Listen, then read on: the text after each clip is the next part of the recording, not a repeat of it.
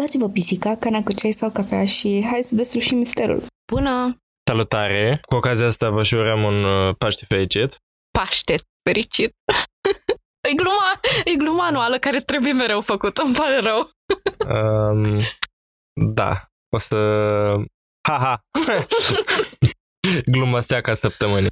Am un hot take despre Paște. Este una dintre sărbătorile mele mai puțin preferate, pentru că mi se pare că este partea a doua a sărbătorilor, în care prima parte este Crăciunul, care a fost foarte bine făcut, și a doua parte este Paștele. Care... Un fel de sequel. Exact, un sequel care a fost făcut just for revenue, doar pentru box office și atât, dar filmul, filmul este prost. Cam, cam, cam asta îmi dă Paștele impresia. Da, I mean, uh, noi ortodoxi și nici măcar nu avem uh, iepurașul de Paște care aduce cadouri. Crăciunul ai cadouri, da? Ai brad de Crăciun, cântă toată lumea. Da, și chiar și creștinii chiar plusează pe să fim mai buni, să dăruim, să all that chat. Da, și Paștele practic e fără cadouri. Mai tristuc așa. Da, nu știu, în familia mea am încercat să facem distractiv și Paștele și avem o vânătoare de ouțe în uh, grădină. Cineva în fiecare an, nu ne vorbim, dar în fiecare an cineva cumpără ouă de Paște și ne trebuie să le găsim gen prin grădină, prin flori, prin all random places.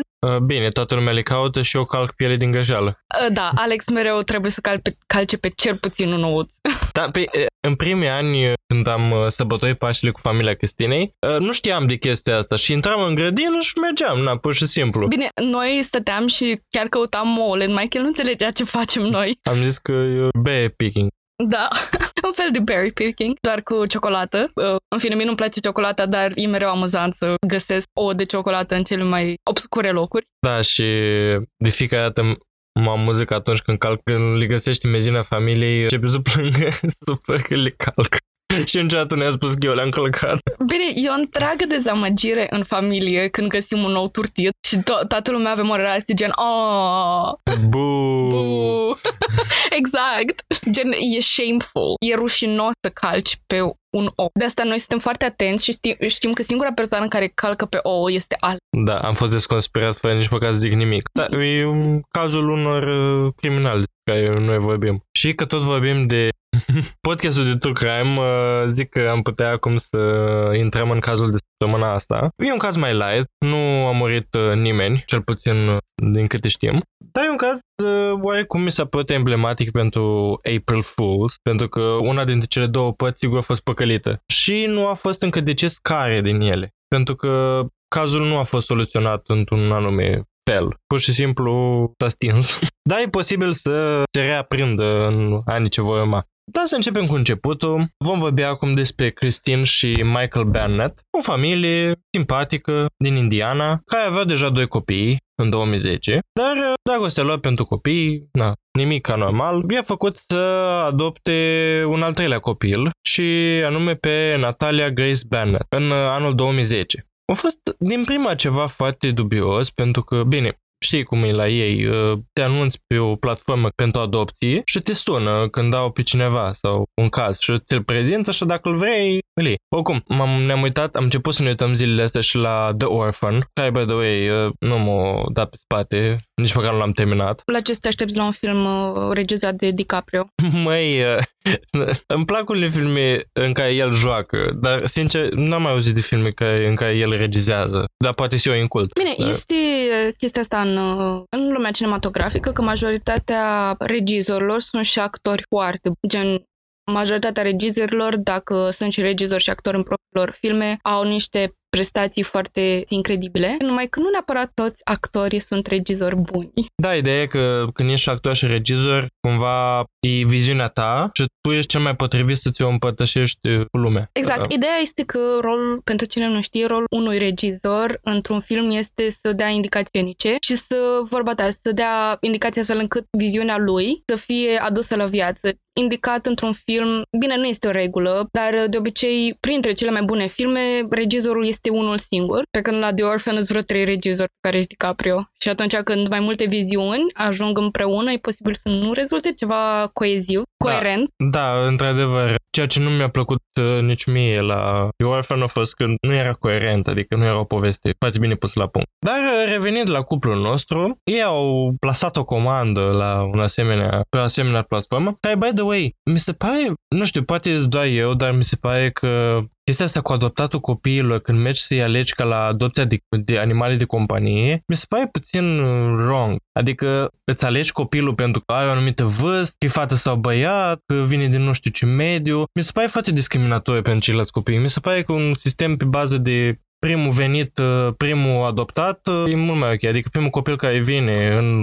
casa de adopție să fie primul care pleacă. Uh, nu știu, ideea e că sistemul asta de vii tu în casa de adopție și te alegi tu copilul uh, funcționează de foarte mult timp. Uh, majoritatea adopțiilor, din câte știu eu, se fac uh, de bebeluși, că și există, adică destul de rar familii care să-și dorească toddlers sau copii mai mari, deși sunt comune și dorințele astea, ideea este că uneori îți dorești un copil de anumită vârstă, vrei să-l, să-l dorești să-l ai de la vârsta, spre exemplu, de 4 ani. Și chestia asta cu first in, first out uh, e destul de tricky ca să o respect. Și da, sunt de acord cu tine în partea asta că vine omul și își alege copilul pe care îl adoptă. Pe de-o parte mi se pare acceptabil și pe de-o parte mi se pare bias. Adică aici intră în calcul the pretty privilege. Normal că cuplul va gravita către un copil mai, eu știu, frumos, sub descrierile lor. Și există o grămadă de moduri în care să-și aleagă copilul, dar pe de altă parte vrei un copil cu care să te înțelegi bine, cu care să click off, știi? cu care să ai o chimie, în sensul în care poți să-i fii părinte destul de ușor, să vă înțelegeți bine. Și asta mi se pare corect să-ți alegi persoana cu care să fii. De asemenea, s-ar putea încerca un sistem pe bază de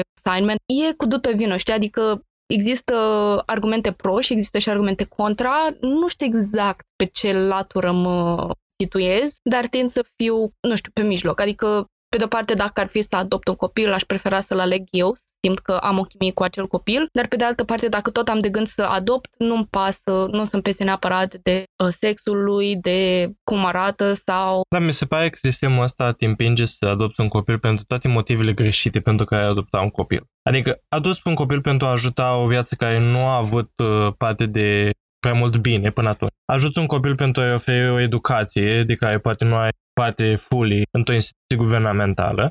Ajuns un copil ca să-i oferi o familie. Toate motivele astea au ceva în comun, nu au legătură cu tine ca părinte. Pe când uh, sistemul ăsta implică cumva că ție să-ți placă, tu să te înțelegi bine cu el, tu să-l poți educa, uh-huh. știi? Și uh, tu să scapi de primele luni uh, de bebeluși foarte mici care fac numai uh, probleme, tu să-i poți educa pe copii, adică să nu iei de mari când ești deja educat și stricați de societate. Mi se pare că e foarte egocentric sistemul ăsta. Adică orientat pe părinte când părintele nu e cel care are nevoie de ajutor, ci copilul. Uite, spre exemplu, în, pers- în familiile în care există probleme de infertilitate, cred că este o simbioză între modul în care copiii și părinții sunt ajutați în mod egal. E puțin cam hard, ce ai spus mai înainte, dar da, e un sistem încurcat și să nu aducem în discuție cât de greu este să adopți un copil, prin câte cârțogăraie, prin câtă, câte instituții trebuie să treci ca, ca un copil să intre în familia ta. Da, I mean, în cazul, cum ai spus tu, al infertilității,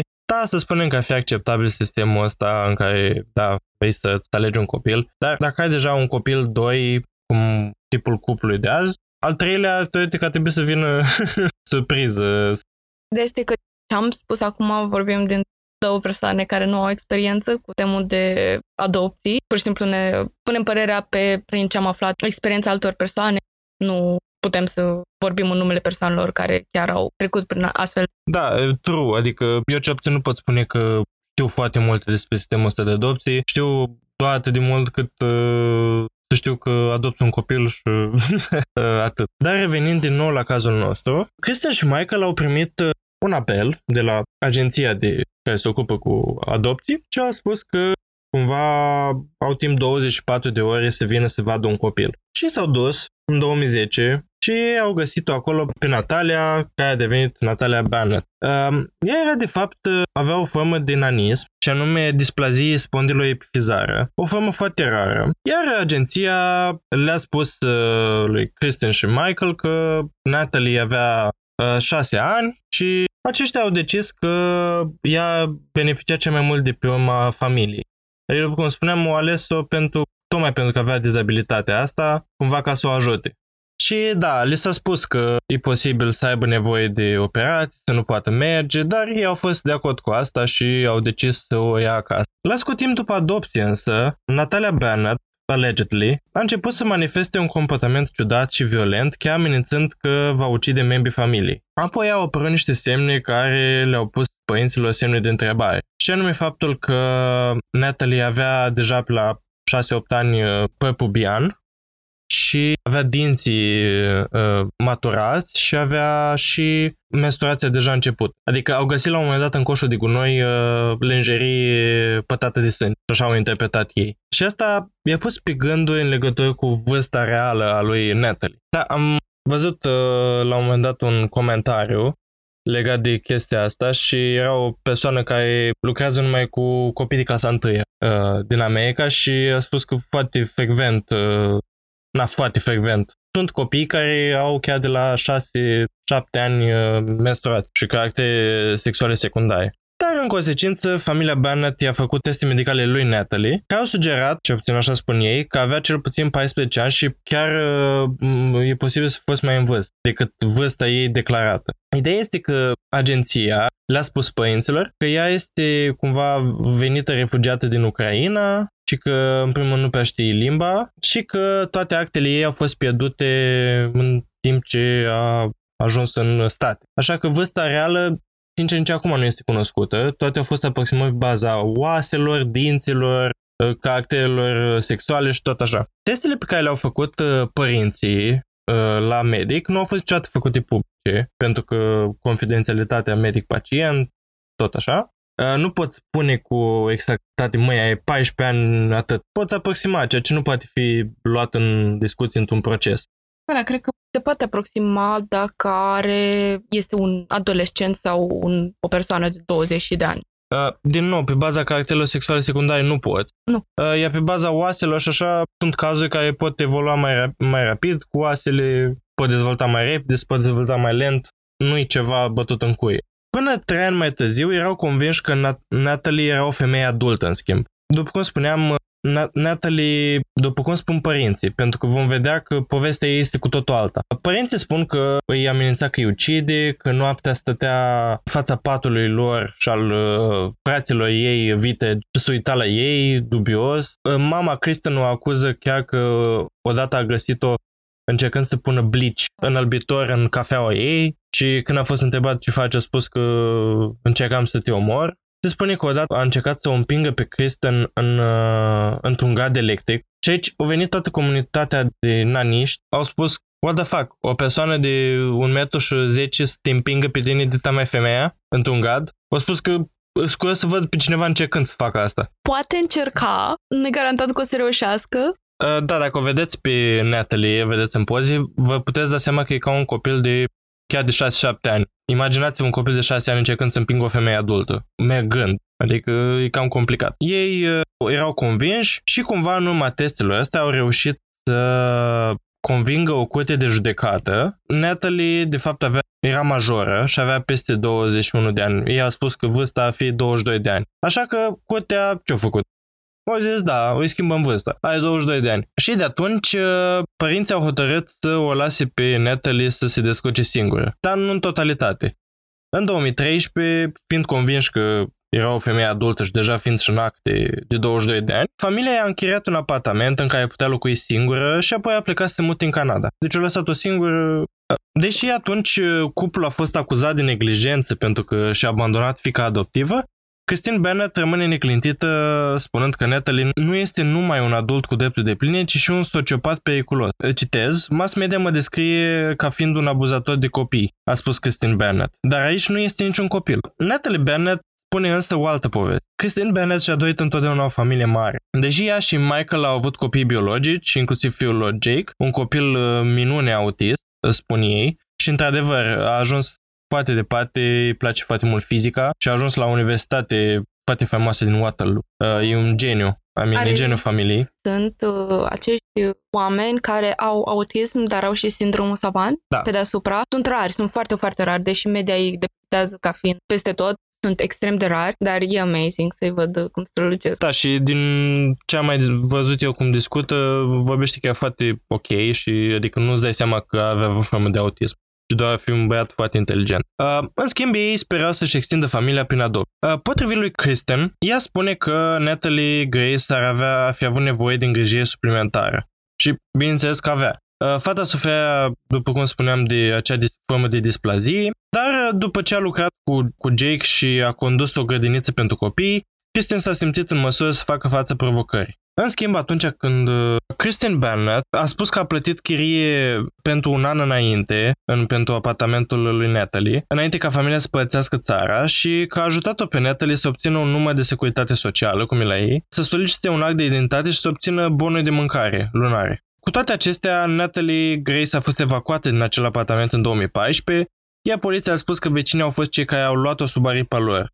În acel an, Michael și Christine au divorțat. Calea în viață pentru Natalie în acel moment este neclară, uh, deși grupul Antoine și Cynthia Mans au făcut o petiție pentru a deveni tutorii ei legale în martie 2016. Niște vecini de pe acolo au decis să ia problema în mâinile lor și să uh, o adopte ei pe uh, Natalie. Acest lucru însă a necesitat stabilirea datei inițiale de naștere a, Na- a, a lui Natalie ca fiind 2003, la care familia Barnett a depus o obiecție, bineînțeles, pentru că dacă ai fi dat vârsta înapoi, înseamnă că ei ar fi abandonat un copil uh, într-un oraș și ar fi plecat din țară, ceea ce a fost abuz. Dar, uh, conform contului de Facebook al Cynthiei, uh, se pare că Natalie s-a alăturat acestei noi familii fără să mai fie nevoie de acte de adopt. Cu toate acestea, pe 11 septembrie 2019, uh, atât Christine cât și Michael Barnett au fost acuzați de neglijență, dar familia Barnett și-a, și-a declarat, uh, a ple- au pledat nevinovați.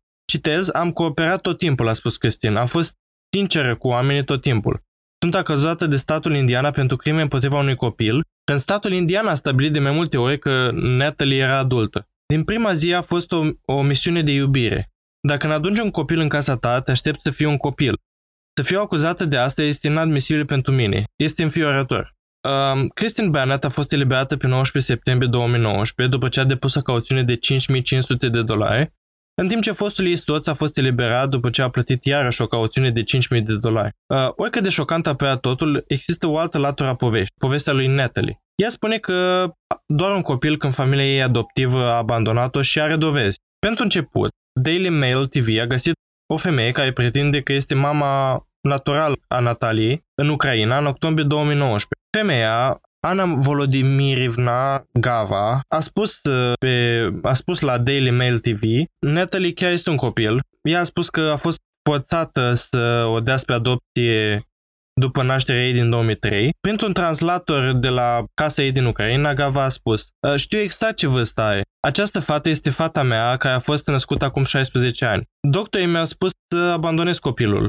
Abandonează-o, nu strica viața cu ea, au spus. Ei și mama mea mi-au spus să, să o abandonez. Ei au spus că copilul nu, nu va fi niciodată bine, că nu va putea niciodată să se miște, că va fi mereu uh, chained, va fi mereu legată de un pat sau de un, uh, ca un uh, curotil. Ea a continuat că ea acum trăiește în America cu părinți adoptivi care vor să o, vor să o alunge, vor să scape de ea. Credeam că totul va fi bine cu ea și s-a dovedit că nimic nu este bine în ceea ce o privește.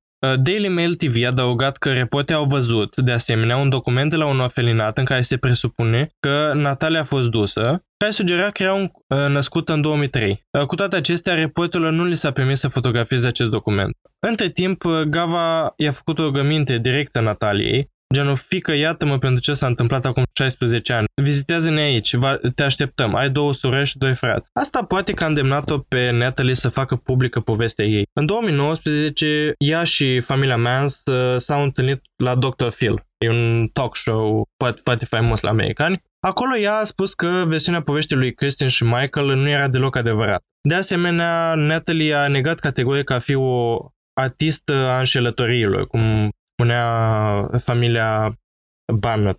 Într-adevăr, un test de densitate osoasă din 2010 pare să arate că Natalie avea de fapt 8 ani. Cu alte cuvinte, probabil că era mai în vârstă decât credeau soții Barnett, dar cu siguranță nu era o femeie adultă. în legătură cu acuzațiile care i-au fost făcute cum că voia să-i omoare pe soții Bennett și așa, ea a spus că nimic din asta nu e adevărat și că foloseau acest pretext doar ca să scape de ea și că niciodată nu a încercat să o trăvească sau să facă rău altor copii. Și dovadă stă în faptul că este un copil exemplar și se comportă foarte frumos cu noua familie, ce anume cu soții Mans, și ei au depus declarații că niciodată nu au avut vreo suspiciune că Natalie a fi un copil rău, ci este una din cele mai respectoase fete pe care le-au văzut. Și mi se pare cam mare discrepanța asta între ce spun Kristen și Michael cu ce spune familia Mann. Da, e adevărat, adică, nu știu, stau așa pe între două luntre, pentru că, în primul rând, dacă uh, Natalie, într-adevăr, este o femeie matură care pretinde că este un copil, nu trebuie să fie descoperită. Asta înseamnă că dacă a avut în trecut o, un comportament agresiv cu familia care ulterior a părăsit-o, desigur noua familie o să se comporte mult mai uh, bine. Pentru că ea trebuie să pretindă că este un copil cu minte și că nu are acest comportament uh, agresiv. Pe de altă parte, ceea ce au spus ceea ce a spus fosta familie, e posibil să fie o minciună. Acum depinde cu cine empatizezi mai mult. Teoria principală în legătură cu asta e că toate astea au început să fie făcute publice înainte de a avea nevoie Natalie de o operație foarte costisitoare, cam de 80.000 de dolari. Și atunci e posibil să-și fi dat seama părinții că nu pot să aibă grijă de ea în continuare și au încercat să găsească motive pentru că, după cum ziceam, au fost făcute teste pe ea și atunci și unii spun că avea 8 ani, nu 22. Și apoi au apărut niște teste făcute tot de ei care au spus că de fapt e adultă. Deci mi se pare, și nu, nu este acces la niciunul din testele astea. Deci, practic, de ce spune mai întâi că ai 8 ani și apoi să spună că e mai Același test făcut în alte părți, nu e posibil să dea o diferență atât de mare. Boala asta nu afectează și vorba ta densitatea oaselor, având în vedere că are nanis și oasele nu se dezvoltă, bănuiesc, nu se dezvoltă într-un mod fiziologic. Da, dar există standarde și pentru boala asta, adică sunt făcute standarde de creștere și sunt făcute o cuibă procentului. Așa, și ea se încadra foarte bine la altă vârstă. Mi se pare, da, e posibil să fie comportat urât cu părinții ei, dar, I mean, avea 80 ani. Și un copil poate stat prin adopție, poate a fost tratat de refugiată, poate că la un moment dat a spus că I wanna kill you. Adică, da, I mean, asta nu înseamnă că trebuie să o lași să pleci în Canada sau să încerci să scapi de ea pur și simplu. Da, dacă vei dă-o din nou spre adopt, spune că nu te descurca cu ea. Oricum i-a plătit apartamentul pe un an de zile înainte, oricum au plătit uh, cauțiune fiecare câte 5.000 de, de dolari, practic mai avea puțin și făcea operație. Deci, uh, nu știu, ceva wow. mi se pare fishy. Adică, mm-hmm. da, doar pentru că un copil obraznic uh, lași să plece în Canada, chiar și așa. Născoci povestea asta că ea de fapt e uh, adultă și fiți 22 de ani ca să nu fie minor, mai mic de 21. Mi se pare dubios. Știi, adică, ok, bine ai venit cu vârsta asta, fix 22 de ani, ce noroc, nu? Așa că, da, cred că adevărul este undeva la mijloc. Uh-huh. Nu cred că Natalie a fost cea mai cuminte fetiță. Nu cred că ea a fi omorât, într-adevăr, pe niciunul din ei. Sau dacă a fi făcut-o e un copil. I mean, când copiii au sentimente foarte extreme la un moment dat, mai ales dacă o trecut prin ce-o trecut ea. Uh-huh. Și da, poate că o văd, dar vorba aia, sunt copii. Da, nu știu, sunt foarte împărțită în două, sincer, încă, încă sunt împărțită în două pentru că nu știu de ce pur și simplu simt că te empatizezi cu părinții, pentru că, din nou, ai un om nou în casa ta și încerci să-l acomodezi cât de bine poți. Cumva simt cu ei, adică sunt acolo în sentiment cu ei. Pe de altă parte, pun și fac atât de multe chestii dubioase, adică testele alea ar putea fi plătite foarte ușor. Știm că în America poți să plătești nu numai acolo, mai peste tot poți să fraudezi teste medicale cu o sumă respectivă de bani. Din nou, e posibil să fi făcut asta, chestia asta cu împins un gard, cu înălbitor un cafea, cu aceste născociri de cinema, mi se par uh, laughable, adică de bancuri bune, dar pe de altă parte cred că amenințările le iei destul de aproape de inimă, pentru că să fii amenințat cu moartea este, dacă nu o experiență traumatizantă, cel puțin te afectează emoțional destul de tare să cineva se uită în ochii tăi și să spui că vreau să te omor, pentru că bănesc că pe asta mizau și ei foarte tare. Nu știu ce să zic. Pe de altă parte, cu cât reiterez toate, toate stângăciile părinților, îmi dau seama că e clar ceva super suspicios la ei. Acum mă uit și în partea lui Natalie și din nou nu știm foarte multe de această persoană, mi se pare misterioasă pentru că împinge narațiunea în față care îi convine ei cel mai mult și e îndreptățită să facă.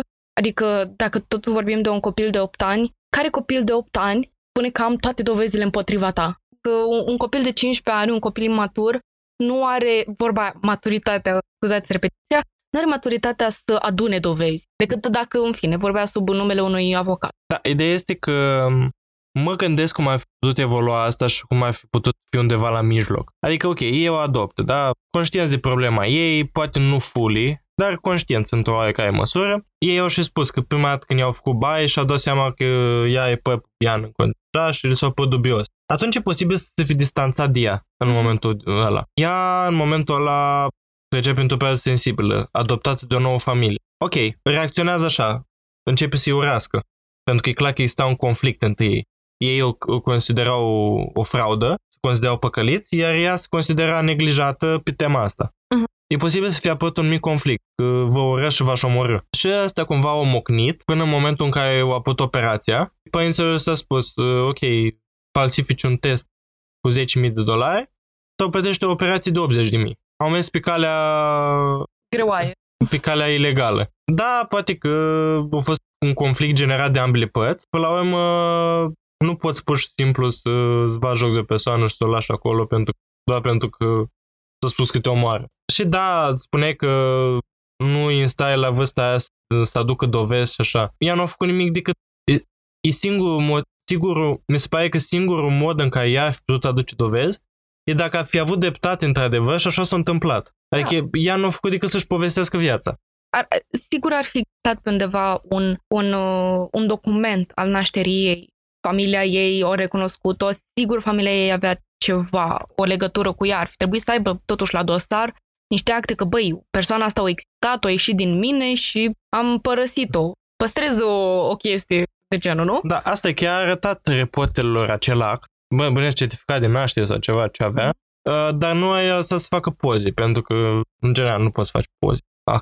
Dar, Bine, da. bineînțeles, e chestia asta și că ea în Ucraina, a fi trebuit uh, adusă ea, mama ei în uh, state ca să depună, pentru că poate Natalie nu putea pleca, era copil, nu? Uh-huh. Uh, și a fost foarte complicat. Așa, și dacă era copil, cum a ajuns din Ucraina în America fără supervizarea unui adult?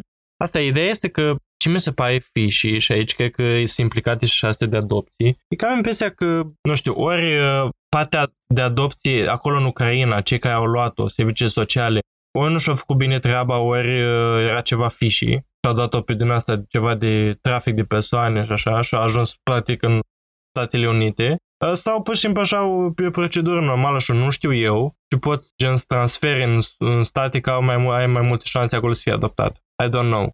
Nu știu despre asta nimic. Dar cert este că mi se pare ceva fishy și aici, cu astea de adopție. Și asta cu uh, short notice-ul ăsta, cu 24 de ore să veniți da. să luat. Adică, you don't do that. Adică, după 24 de ore ce se întâmplă? Ce? Da, nu știu. În povestea asta sunt trei părți. Cred că poate fi cazul ăsta împărțit în trei părți. Uh, partea lui Natalie, care e un copil, poate să nu fie un copil, care practic călătorește într-o țară în alta fără supervizarea unui adult, care îi și aia o parte. Există o mamă care o recunoaște, dar nu există dovezi că ea este mama ei și identitatea ei, practic, nu stă în picioare. Mai avem partea în care adopția, centrul de adopție și tot procesul ăsta de transfer al lui Natalie către America și cum a ajuns ea efectiv să fie într-un centru de plasament. Și mai avem partea părinților, care din nou, e, e dubioasă, dar cred că întâi trebuie să stabilim o identitate a lui Natalie. Este copil, nu este copil, are 8 ani sau 22 de ani. Știi? Adică cine este ea, cum a ajuns acolo, trebuie să stabilim uh, un fir al narațiunii de la nașterea ei până la momentul actual. Ceea ce înseamnă unde sunt actele de naștere, unde sunt părinții, trebuie aduși să discute, să dea testimoniale, să facă toate chestiile și apoi, dacă se adeverește într-adevăr că a fost un copil, uh, părinții categoric ar trebui să plătească greu în fața legii. Da, așa cum stau lucrurile acum, Christian și Michael nu sunt vinovați de neglijență, deoarece vârsta legală a lui Natalie pe care au schimbat-o o face adultă. Uh, mai multe evoluții cu siguranță vor apărea în viitor, dar deocamdată povestea Natalie, lui Natalie Barnett rămâne una uluitoare. Uh, câți ani are Natalie, Nat, Natalie Barnett și cine este adevărata victimă? Răspunsul poate depinde de cine crezi. Așa că lansez întrebarea, voi pe cine credeți? Pe Natalie sau pe părinții ei? Care credeți că a fost parcursul ei uh, în anii tinereții, ca să spun așa? Vă invităm uh, să răspundeți la întrebările astea și poate să lansăm o mică discuție pe Instagram, la crime.și.pisici și cam atât e cu cazul din săptămâna aceasta. De care parte ești? Uh, eu, sincer, Team Natalie sau Team uh, Familia? să Team Natalie 70%, cu mențiunea că Natalie s-ar putea să fi fost uh, obraznic când era mic. Atâta, asta e 30%. Tu? Eu uh, n-aș spune că e chiar 50-50, pentru că, după cum am mai spus, tind să fiu mai înspre familia Barnett, uh, pentru că, în mod evident, habar n-am cine e Natalie. Identitatea ei pare să fie total dubioasă, deși chestia care mă formează pe mine cel mai mult, odată ce adopți un copil, indiferent de vârsta ei, mi se pare dubios că i-au schimbat la un moment dat, indiferent de vârsta ei, ai grijă de copilul ăla până în pânzele albe. Fie că ai adoptat, fie că l-ai născut. Un copil trebuie să îl ai în grijă, trebuie să-ți asumi responsabilitatea pentru el în momentul în care nu mai ești capabil de asta. În cazul ei a fost o adopție, dar uh, trebuie să faci ceea ce este de făcut. Mai ales că Natalie, fiind uh, având și nanism, nu poți să o lași într-un apartament de oameni normali să se descurce, pentru că ea nu ajunge la multe chestii, avea nevoie de un apartament special conceput pentru persoane uh, naniste și practic o lăsat-o a nimănui. Bine că persoanele naniste sunt amazing. Am, am când eram mică, mă uitam uh, mai mică decât sunt acum. E pe TLC, o emisiune cu o familie persoane naniste uh, care au grijă de o fermă. E clar casa concepută pentru persoane normale, dar ei și-au adaptat viața și s-au adaptat toate utilajele pe care le folosesc la condiția lor. Și au conduc tractoare, foarte ingenios, foarte interesant cum și-au adaptat viața de persoane de statură normală la persoane cu condiția lor nanistă și trăiesc o viață normală, frumoasă, aș putea spune, în pace, în mica lor fermă, ah, no pun intended, în uh, ferma lor uh, absolut, uh, absolut idilic viața lor. Mi se pare wholesome. Vă recomand, dacă vreți o doză de wholesomeness, te recomand. Nu știu cum, nu mai țin minte cum se cheamă. Da, o știu și eu, mă uitam și eu când eram mic. Relativ mic, din nou. Mai mic decât ești no acum. No pun intended, din nou. Dar totuși avea un procent. Un procent. Aș spune 64. Pentru? Pentru... Ah, e greu! Din nou, împarte totul în trei. No, I'll make it 50-50. I'll play the Switzerland. o să, o să fiu okay. Elveția, o să fiu la jumătate până nu... Din nou, am două părți par super dubioase și după cum am spus, sunt de părere că odată ce adopți un copil, ai grijă de el și la 22 de ani dacă e nevoie, până da. în pânzele albe. Cristina e mai este puciurilor. um, așa că vă lăsăm și vă așteptăm uh, la un nou episod. Uh, sperăm uh, la fel de controversat și săptămâna viitoare. Vă așteptăm atunci, pa! Pa!